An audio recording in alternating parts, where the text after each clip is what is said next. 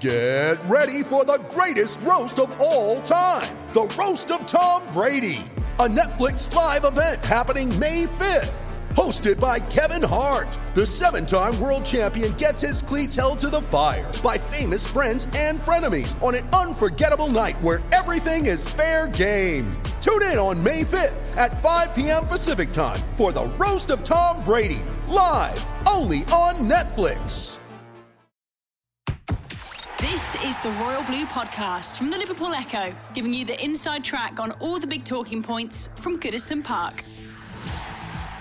Hello, everybody, and welcome back to the Royal Blue Podcast. I'm your host, Adam Jones, today joined by a crack team of Chris Beasley and Paul Wheelock to discuss Everton's first point of the Premier League season, uh, Demarai Gray's late goal, eventually in an Everton a 1 1 draw at home to Nottingham Forest in I think what we could admit probably wasn't the most exciting game of football that we're uh, that we're ever going to watch. But bees, you mm. were there with me at Goodison Park nice. at the weekend.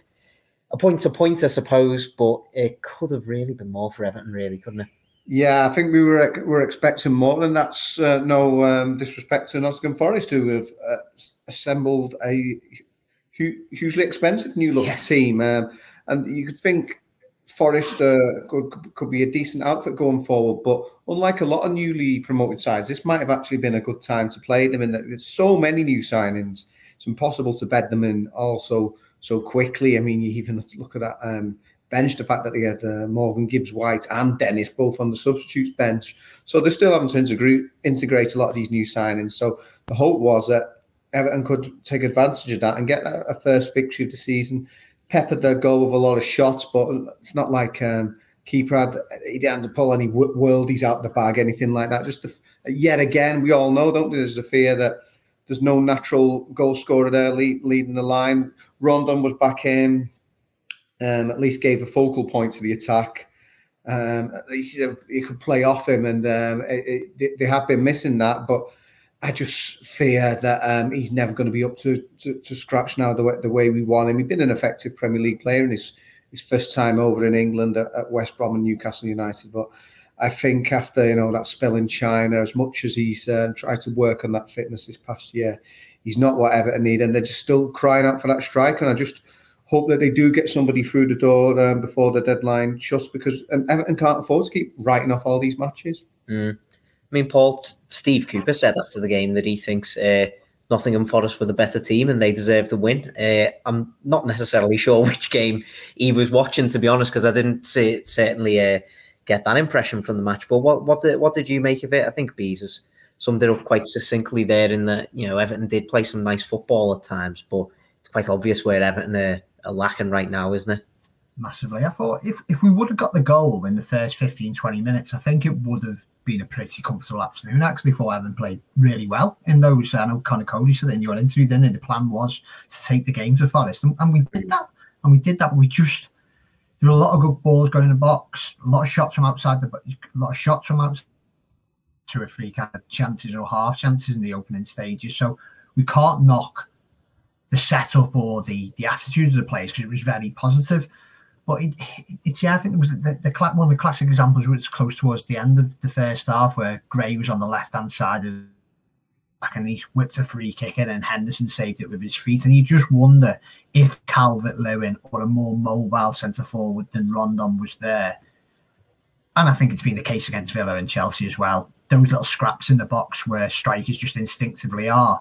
We we would have won that game, and it's hard. It's it's, it's hard to to, to knock Rondon in a way because as as you as you said, Chris, he gives you that focal point, which and I, I don't know, you said in one of your analysis pieces, Adam, I don't think the subs work strangely, but at the same time, you look at Rondon and you think, God, can you not be a bit quicker? But you, you clearly yeah. can't because he's just not that player anymore. He's getting on, and we just seem to be stuck in, a, in two bad places at the moment. That we've probably got a forward there who's probably an adequate squad option, but not really ready to start.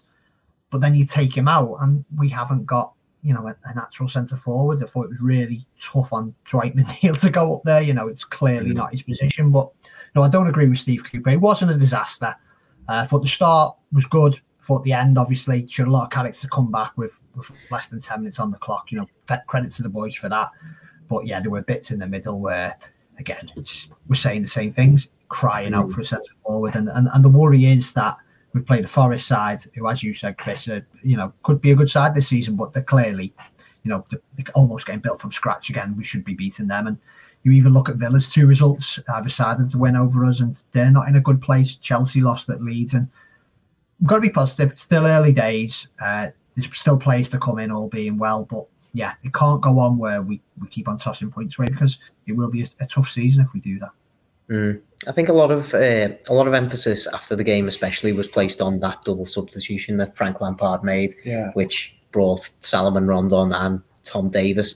Both of them came off the pitch, uh, and obviously, you know, Everton did lose that focal point in Rondon when he went off, but you could kind of see what Lampard was thinking. He was he was getting tired, wasn't he? You know, it Yeah. was it was it was his first start of the season, and you could you could tell it was his first start of the season, sort of thing. But I think it was something that I alluded to in a piece yesterday. It, it, kind of sums up the problem that Everton have sort of walked themselves into now. Dele Alli was sent out to warm up about half an mm. hour before the end of the game, Yeah. and when Everton were desperate for a goal, he was still patrolling the sidelines, doing his stretches. Yeah. We've sent out Ellis Sims on loan, who you know you can argue whether he's ready for the Premier League or not, but he's an option Yeah. nevertheless, isn't he?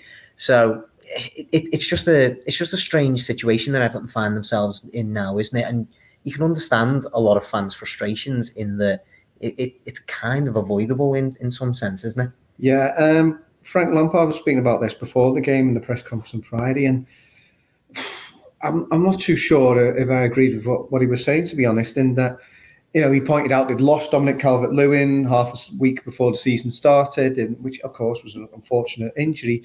But you shouldn't have been putting all your eggs in the Calvert Lewin basket anyway. Um, Richarlison had been sold on the 1st of July. It was a deal they knew was going to happen a long time before that needs to be more forward planning in that you can't depend on yes when Calvert Lewin is fit he's an England standard centre forward and has scored a lot of goals the season before last but given all the troubles he had with his fitness last season you can't be dependent on him. Um, it's something Michael Ball said in his column we'll have that coming up later. You know 40 games a season that seemed very naive to think that he was going to give you that.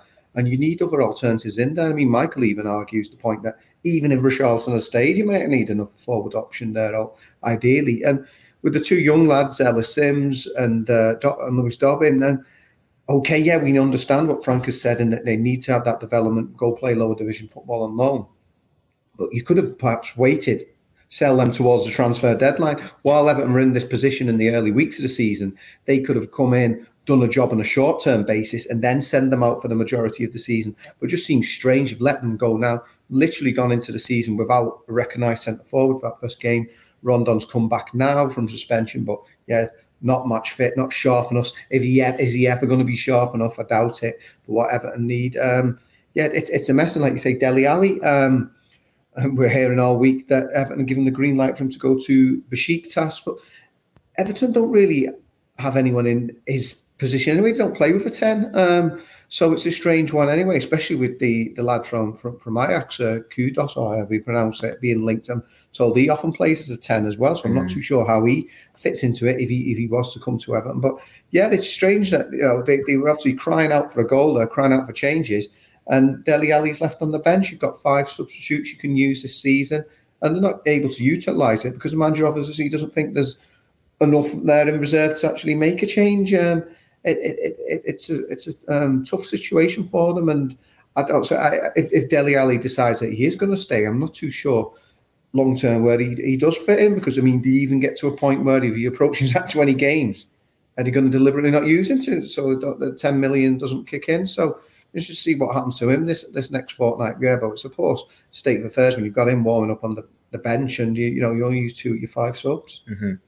I think, Paul, if if we're playing devil's advocate a little bit, I think from the club side of things, especially in terms of this striker search, they'll probably say, well, I think despite what Frank Lampard says in his press conferences, it's quite obvious to other sides that Everton are desperate for forward options at this point. But even with the sale of Richarlison, as we know, Everton's financial situation isn't really in the sort of position where they can be throwing money at it and, you know, giving an extra couple of million here or there to try and get the deal through. So it must be quite a tough uh, sort of negotiating position for the club to be in. I, I, and I think a lot of fans would understand that. But you know, we are getting a lot closer to this transfer deadline now. Uh, this is nine points that Everton have already played for this season. Only got one. There's two more uh, Premier League games before the transfer deadline, isn't there? You know, it, it, time is time is kind of running out because I think, as Bees quite rightly mentioned, Everton aren't really in a position where they can afford to just push these points to one side. No, not at all. And I think it was only a couple of weeks ago, was it just after the Chelsea game, we were on this pod and we were praising the recruitment because at that stage it sounded like just a guy was going to come in within days. Frank had talked, you know, uh, a lot about how a striker was going to be needed, but you've got to be careful. It, it is it is a really difficult balancing act because you know Everton aren't the only club in for a striker at the moment. Wolves, Man United, it sounds like Villa are going for someone else. Rashad, there's a lot of teams who want forwards who are probably teams who are probably better positioned in the table and better positioned financially. So it is a very tough market, but they did a lot of good business early on in the window to strengthen the defence. Hopefully, Onana it can uh, deliver on his promise, and hopefully, Gueye still comes in, and then the team's looking a lot more solid. McNeil's another good option wide, but yeah, they they need to get it sorted. And you guys will know better than me when you're with Frank Lampard in the room with him before and after matches. But you can tell he can't really say much more now, can he? You know, you can you can tell with the post match press conference on Saturday. He knows it. Everton know it. They've got to act on it in some way. Uh, it is difficult with the money situation. It is difficult because Calvert Lewin could come back in a few weeks, and then you've got to say to that player, "Listen, unless we change formation and go two up top and, and play a number ten in front of two midfielders, they may not be uh, they may not be starting every week, but." It, it just it, it needs to be done. It needs to be done as soon as possible. Like you, again, I, am trying not. I'm trying to stay on the positive side, but Brentford and Leeds over the next week, you've got to be trying to take at least three points out of them because the two games after that are very, very difficult. Uh, they're very, very difficult. I think we need some kind of resolution on Dele Alli this week, and maybe, and maybe the Anthony Gordon thing. It's I know Everton have been very strenuous in saying he's not for sale. You know, Gordon's not asked for a move, but in the back of the minds, they must be thinking as well, what if they come back with 50, 55 million? Because that will you know that could change things, couldn't it, in terms of going out and buying a striker? So yeah, there's a lot up in the air at the moment. The Royal Blue Podcast from the Liverpool Echo. You ready? Showtime.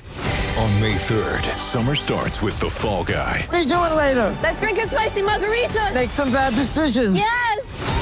Audiences are falling in love with the most entertaining film of the year. Fall guy. Fall guy. Fall guy. That's what the poster said. See Ryan Gosling and Emily Blunt in the movie critics say exists to make you happy. Trying to make it out? Nope. Because I don't either. It's not what I'm into right now. What are you into? Talking. Yeah. the Fall Guy. Only in theaters May 3rd. Rated PG-13. Well, I mean, as we record this at about quarter past two on Monday afternoon, you realize all these uh, all these things do change. Uh, you know, Anthony Gordon has reportedly taken Everton out of his Twitter bio. Did put that to the club, and they they keep saying that they they're not aware of any new talks or any new bids that might be submitted for Gordon as things stand. But if we're just looking at his performance at the weekend, mm-hmm. bees, it was well, he seemed to mirror the team, I think, in a lot of ways, didn't he? He started well in that first 10 or 15 minutes, did look very bright. But I think we were saying to each other with Joe Thomas, where mm-hmm. we the it did look like he was trying a little bit too hard, especially in the second half. Yeah, um, another thing that um, Michael Ball had said to me, I mean, you can't fault the player for trying too hard, but almost like trying to make something happen, or like a highlight moment, perhaps when it, it wasn't quite on. It was interesting actually after that. I dashed off to get to get my train afterwards. uh, a couple of the fans from from Goodison were talking about that chance right at the end that he yes. had. They said that uh, you know a, a, a, a brave player would have actually put his body on the line and trying to gone on with the keeper and got clattered and won a penalty. I'm not too sure about that, but that's what the fans who were in the ground uh, were saying. Yeah, um, it, I, I, thought, yeah, it was similar again, like you say. It, it was it was decent performance. Um, Frank, even um, if you take the transfer talk out the equation, has challenged him this season to create more in terms of goals and assists. Because that's the thing with Anthony he's a lot of potential, but uh, you know, as a player in the final third, he does need, to improve those actual tangible numbers. He needs to get them as, as part of the game. He can read it a lot into um, these things that he's done in terms of people have had different ideas about the, um, the salute to the fans post match and the way he applauded. I mean, to be fair, he, he, he tends to do that a, a, lot of the time anyway after the yeah. game. So I don't really read into that. Maybe read more into the social media thing. I, I don't know. I, I, I mean, I'm I'm virtually twice his age, but I mean, if if, if, if I was a 21 year old lad play, playing for Everton, and even if there was you know a, a, transfer in the pipeline, just wouldn't go and do something like that. I just wouldn't yeah. remove the the Everton livery or whatever you want to call it, or just the wording from from your, your social media. And he, I, don't, I don't quite know what's what's going on, and he's certainly not the first or won't be the last no. who, who's done that. So. No. I, I, just don't get that personally. But yeah, one thing that Frank has said is that he doesn't think that the transfer talk will um, affect his performances, and as long as he is still an Everton player, I wouldn't have any um, problem in, in um, actually fielding. And we've we've done our um, teams for tomorrow, and I suppose we'll come to that. Uh, I personally have left him out, but it's nothing to do with any of the transfer stuff. That's just a squad rotation thing. But yeah, at least he, you know, he, he looks committed, and, and that's all. That's all you can ask, and just hope that as long as he is an Everton player, he keeps producing performances like that, and hopefully, if there are more Everton games from him, that, that there'll be a bit more end product. Mm. I think Bees has hit the nail on the head there, hasn't he? Really, Paul. I mean, of course, you know, in in transfers gone by, you have seen players sort of down tools in these sorts of situations, or even you know in very extreme circumstances, even you know, refuse to be selected for the squad. And Gordon has completely gone against anything like that. You know, the fact that we're talking about him perhaps trying maybe a little bit too hard to mm. impress. You know, it, it's it, it, it, well, I wouldn't say it's a nice scenario to be in, but you know, it, it, it's it's still good to see him putting in the same amount of, of effort as he always has done, isn't it? Yeah, without question. I thought for 20 minutes he was absolutely outstanding. Like, well, maybe the team weren't outstanding, but I thought he was Everton's best player in those early stages. I do.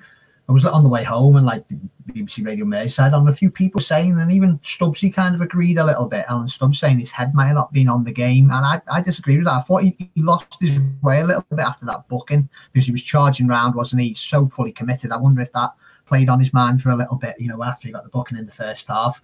But then towards the end, he was he was leading the fight again, and yeah, he, he clearly does have to you know improve his end products. But on another day, and if if if that end product was you know, if he polished it a little bit more, he could have come away with a hat trick on Saturday. There was the one in the second half where he curled the shot, which Henderson touched wide. There was probably a better opportunity when he cut in from the right onto his left foot, and he kind of just he just didn't put enough power on it, went straight into the keeper. And, he, he, and, and that's the thing. The, the argument is if Everton was to get 50, 50 odd million pound for him, is he worth that at the moment? Probably not. But if you took what he brings to this side out, it's really worrying because you know already we're talking about a lack of creativity and a lack of goal threat. And okay, he doesn't always deliver on, on, on that goal threat, but he makes things happen. Uh, so you know, I, I, had no problem with his performance on Saturday in terms of his social media thing.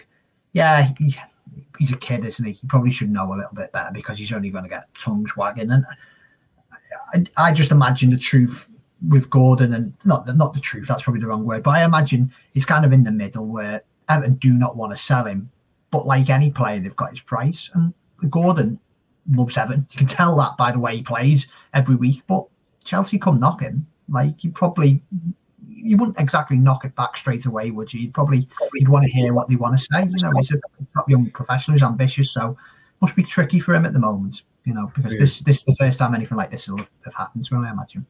Mm. Well, I mean, away from transfers and you know, looking back towards the performance at the weekend, I think if we're mm-hmm. focusing on positives, uh, you've got to start with Alex Iwobi, haven't you, Pete? Yeah, um, and another, you know, all action performance from from Alex Iwobi. Who um, can we even say what his favourite position is these days? Um, I don't know because, but yeah, um, it's certainly he was certainly wasn't bought as a holding midfielder, yeah. so you have got to give him plenty of credit in that respect. Um, we wondered was he a wing back? Was he a number ten? Was he a winger? What was he? And yeah, you know, it's the one area that Everton have really sort of, along with centre forward, are crying out for a supposed you know reinforcement, and obviously the protracted attempts to bring Idrissa Gueye back to the club. And yeah, he, he, he was everywhere again, um, as covering every blade of grass on the pitch. Um, just wholehearted dis- displays, feeding off the energy of the crowd, which seems to have really encouraged him since Frank Lampard um, came in. I mean, yeah, I think I did a statistical look at him last season, and you sort of looked at how he was playing the Benitez and then the Lampard, and it, it was night and day. It really was that different. Whereas his his defensive numbers had all gone up, and okay, his offensive ones had tailed off, but a much more effective performer for the team because that was always the thing when he was in that attacking role. Bit like Gordon, to I suppose, to a certain extent, wasn't getting the numbers to sort of justify that sort of uh, area on the pitch he was playing in. But yeah, I mean, it, who'd have thought it that you know a few months back we would be talking about this Alex Iwobi and playing in this position. But yeah, you couldn't couldn't fault him at all at the weekend. Mm. What do you make of him, Wheelo? I mean, you know, I've, se- I've seen some stats going around from Iwobi's game. Uh, since the weekend, I think he's created eight chances so far in the Premier League or something like that, which is more than double any other Everton player, and that's still from playing in that sort of deep position. I mean, I wrote at the weekend that I think he's probably the first name on Everton's team sheet right now, and I think that probably remains even if Everton do bring in another midfielder, let's say, and you know maybe he doesn't play centre mid anymore. Like you've got to try and fit him in somewhere else at this point, haven't you? Because he he, he sets the example for everybody else on the pitch right now. Without question, thought it was summed up by that incident in the second half, was it, where he chased all the way back into the, the left hand corner flag near the Gladys Street end, and like everyone was off the feet. It was just it just summed him up at the moment. He's he is truly a player player transformed. I was watching Newcastle yesterday, that brilliant game against City, and the commentators were talking about Joelinton and like you know mm-hmm. the transformation he's had, and like Iwobi's right up there with him. You know he's been he's been absolutely fantastic in the back end of last season. He's been Everton's best player in these in these three games, and and you can see that kind of relationship between himself and the fans have, changed because there were a couple of times on Saturday where he charged for he's always so positive and his passing was slightly astray, but there was no there was no kind of moans or groans or anything like that because the, the, the supporters really appreciate what he's bringing to this side at the moment. And since that's what you were saying there, Adam, like you know, if, if, this looks like his position now, doesn't it, centre mid? And it, if if we are to get another midfielder, and you wonder if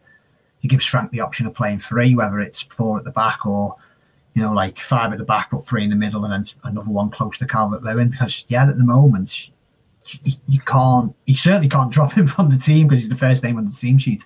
But I don't think you can change his position either. He, he looks completely at home there, defensively and offensively. Yeah, it's absolutely amazing what's what's happened with him.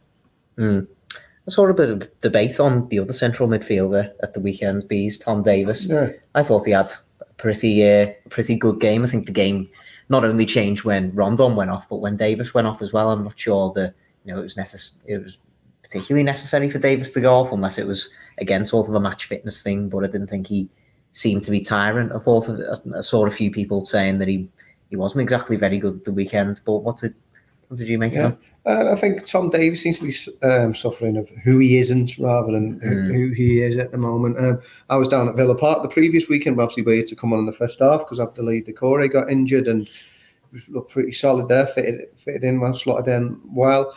Uh, yeah, he's been pretty um, seamless. And like I said, the problem seems to be that, you know, he's not an honor and the excitement that he brought like that, or he's not the coveted defensive midfielder who they keep trying to sign and haven't signed or even he's not Alex Iwobi, I suppose. Mm, um, yeah. But uh, yeah, they, they, they, I thought it was solid again from from Tom. And we, as much as we're all excited by Onana, I mean, there were moments again. Yeah, it was up and down at Villa, and then set up the goal after giving it away. Okay, we still 40 yards to run for that goal at Villa, but then the incident when he lost the ball setting off on, on Saturday and then the rugby tackle. I mean, attempted rugby tackle, the less about that, the better. I mean, at least get that out of the system early, early on because we don't want any more of that. Um, I know he's a big lad, but um, don't want to be switching codes like that. Um, yeah, um, he's obviously, let's, let's, let's not sort of drum that self confidence out, out of him. But uh, yeah, we can understand whereas so much excitement for Onana even before he was on the pitch and when he was warming up and down in the Gladys Street, getting excited there as he's going up and down the main stand there on the touchline.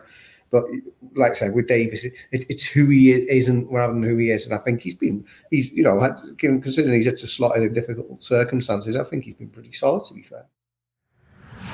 The Royal Blue Podcast from the Liverpool Echo. It's only a kick a jump, a block. It's only a serve. It's only a tackle, a run. It's only for the fans. After all, it's only pressure. You got this. Adidas.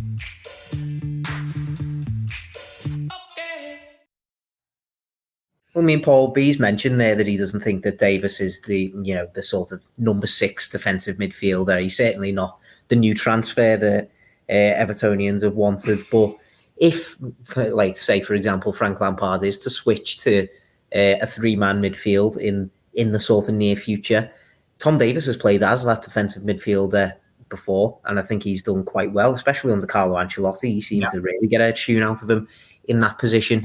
Is he arguably Everton's best option in, in, in that role that they've that they've currently got? Even if even if Idrissa Gueye come comes in, I do think he's I, I don't think he's necessarily suited to being a number six either. So it, it's I suppose it's, it, it, it's interesting. It's interesting, isn't it? Like it, it, I I just I just think that Everton haven't really addressed that position in the squad, even if they do bring in somebody like a guy to go alongside Onana.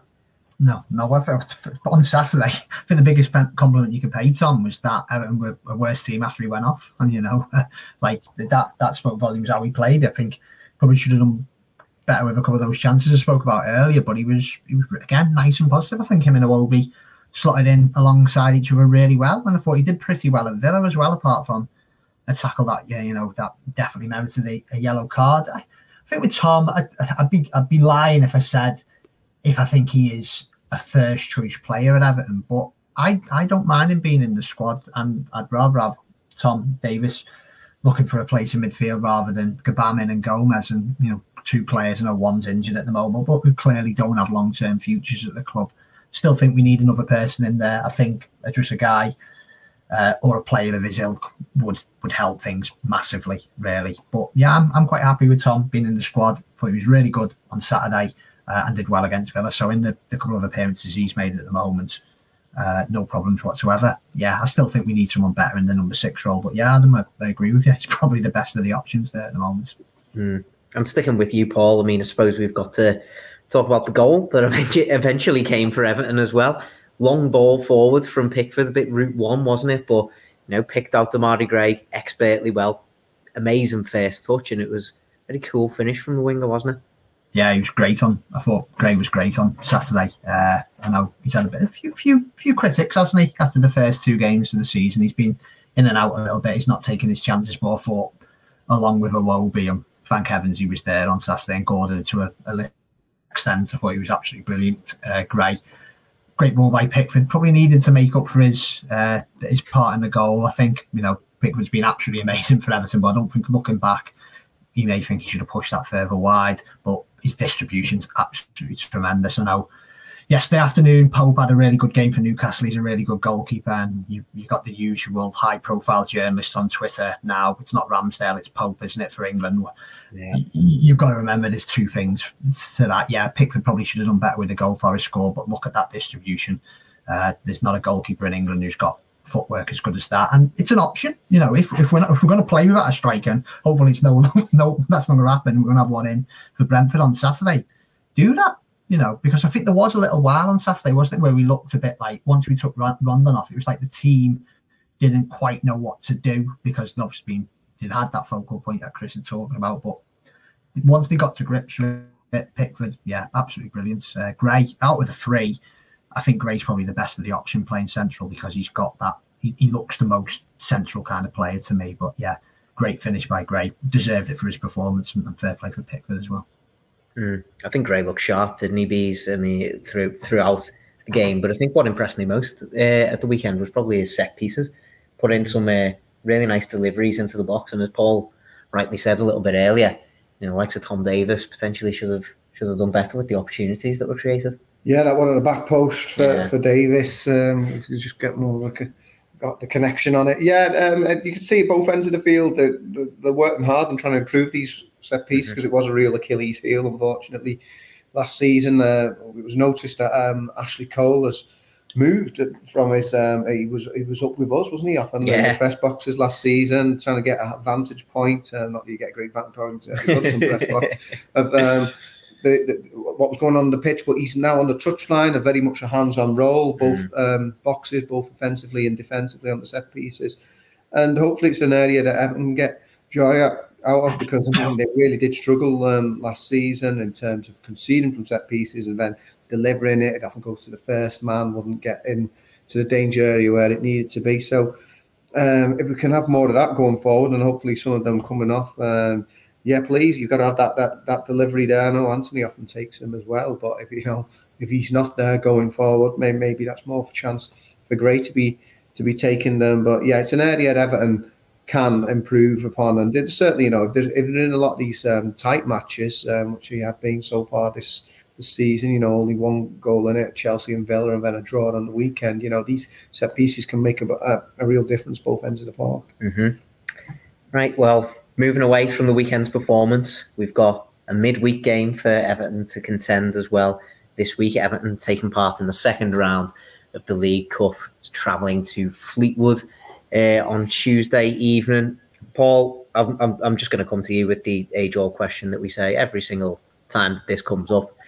Uh, how many how many changes do you make to the starting lineup for a game like this? Oh, yeah, it's always the classic, isn't it? Yeah. Like you just don't want to make too many, then lose because we will never hear the end of it for the next few days.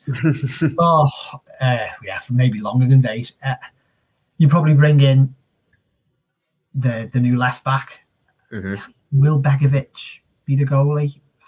I'm quite happy if Pickford plays, but you probably Begovic, Vinagre, uh, Coleman's probably the time to bring him back in.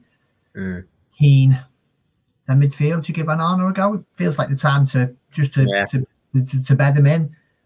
And then you probably stay with Rondon like bees. I think you could give Gordon a break, put so much into the game. It's probably about half and half, isn't it? I reckon maybe like keep five or six from the, the team on Saturday and then bring a few. I wouldn't wouldn't go too much, you know, over overboard. It'd be quite nice to see couple of the young lads on the bench as well, if not starting for what they did in the summer. Warrington, Mills.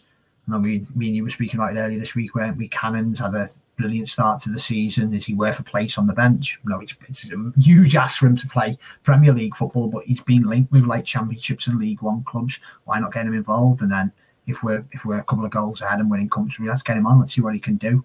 Uh, yeah, I wouldn't go overboard. Still want a strong spine to the team, but we, I, I wouldn't mind seeing three, four, five changes. Mm. I think bees there was there was a lot of debate about Cannon, especially yesterday, as it was confirmed that he signed a new three-year deal with the club. I think really, really good for the club to tie down uh, a talented striker like that, especially when he's on this upward traje- trajectory as he uh, as he is. But w- would you would you be tempted to start him at all on Tuesday? I think it's it's an interesting situation, isn't it? Because Rondon is you know quite obviously in need of match fitness, but is this match going to maybe come around a little bit too quickly for him in that sense, or do you just give him the first half and see what he can do, and then bring Cannon on at half time? Yeah, I, I'd, I would. I'd keep Rondon in because uh, again, because it gives that focal point, and also if you remember back last season, uh, Boreham Wood in the FA Cup, um, Mm. that was actually his finest hour in, in, in a Yeah. jersey to date. Uh, you know, against lesser opposition, against non-league opposition. That like okay, Fleetwood a couple of divisions above them, League One. But hopefully, you know, if, if Rondon can start, if he could get a goal, that could help he boost his confidence ahead of Premier League fixtures at Brentford and Leeds coming on the horizon, and then get the game won, and then give the young lads um, a, a go second half. I mean, I think for me that that's the key. If you can try and get yourself in a comfortable position after an hour, the fact that oh, we were talking about this earlier, you've got five substitutes now. You can make you do all the chopping and changing. Then once the game's won, don't like put yourself on the back foot from the start with you know a lot of youngsters in from the start, and then all of a sudden you're a goal down, or God forbid worse than that. And get it, get the, get the tie won, get in a comfortable position with your established players, and then see if you're in a position to give the young lads a go because you can change half the outfield team now, both in the Premier League and the Carabao Cup with five substitutes. And uh, so that's what I'd do. I'd, I'd start with Rondon, spearheading the attack, and then hopefully you're in a position where you can give these youngsters a run out. Mm. I think arguably as well, Paul. It's not just a debate about the personnel. I suppose it's it's about the uh, the system as well. I've, I've seen still there's a lot of debate going on about five at the back, three at the back, whether we need to switch to a four-three-three or or whatever. Do you see this as a good opportunity for Lampard to maybe test out uh, a new formation and just potentially see how different players might fit into it? Uh, yeah, it might. It, it- could well give uh, Frank the chance to, to have a look at another system. Uh, you know, he's, he's played obviously with a three at the back and a four in midfield and three up front, and it suits the, the, the players we've got at the moment. But you'd hope for with further transfers to come in, they'll give us more options in midfield. And I'd, I'd, I'd quite like to see three in three in the middle of the park, to be honest. And it kind of that was probably on Saturday was one of the things. I know people around us where we were sitting with maybe that could have been the changes he made. I know it would have been taking uh, Holgate, Tarkowski, or, or Coady off, but maybe retrospectively, he could have took a centre back up and kept Davies on there. I, I, I think he will be. I think he will be fluid, and I, we've got to give Frank and the, the coaching staff time until the end of the window to see what squad options he's got exactly available. But I don't think he'll be rigid to, to three at the back. Uh, I just think at the moment in the Premier League, that's what's probably best suiting Everton. But this, it's not a free hit. Got to win. You know, it's you know we don't want to. What's been a fairly disappointing start to the league season to become, you know, like a mini crisis. We're going out the uh, the Carabao Cup to, to lower league opposition. But no, I'm with you, Adam. I think tomorrow night could be uh, a chance just to, to to try a few things different. Well, let's hope we are celebrating Everton's first victory of the season tomorrow night. Bees, you'll be in in Fleetwood. Hopefully. well, hopefully. yeah, we've had some. It's had some accreditation issues, but fingers crossed. fingers crossed, we'll be all right for that. Well,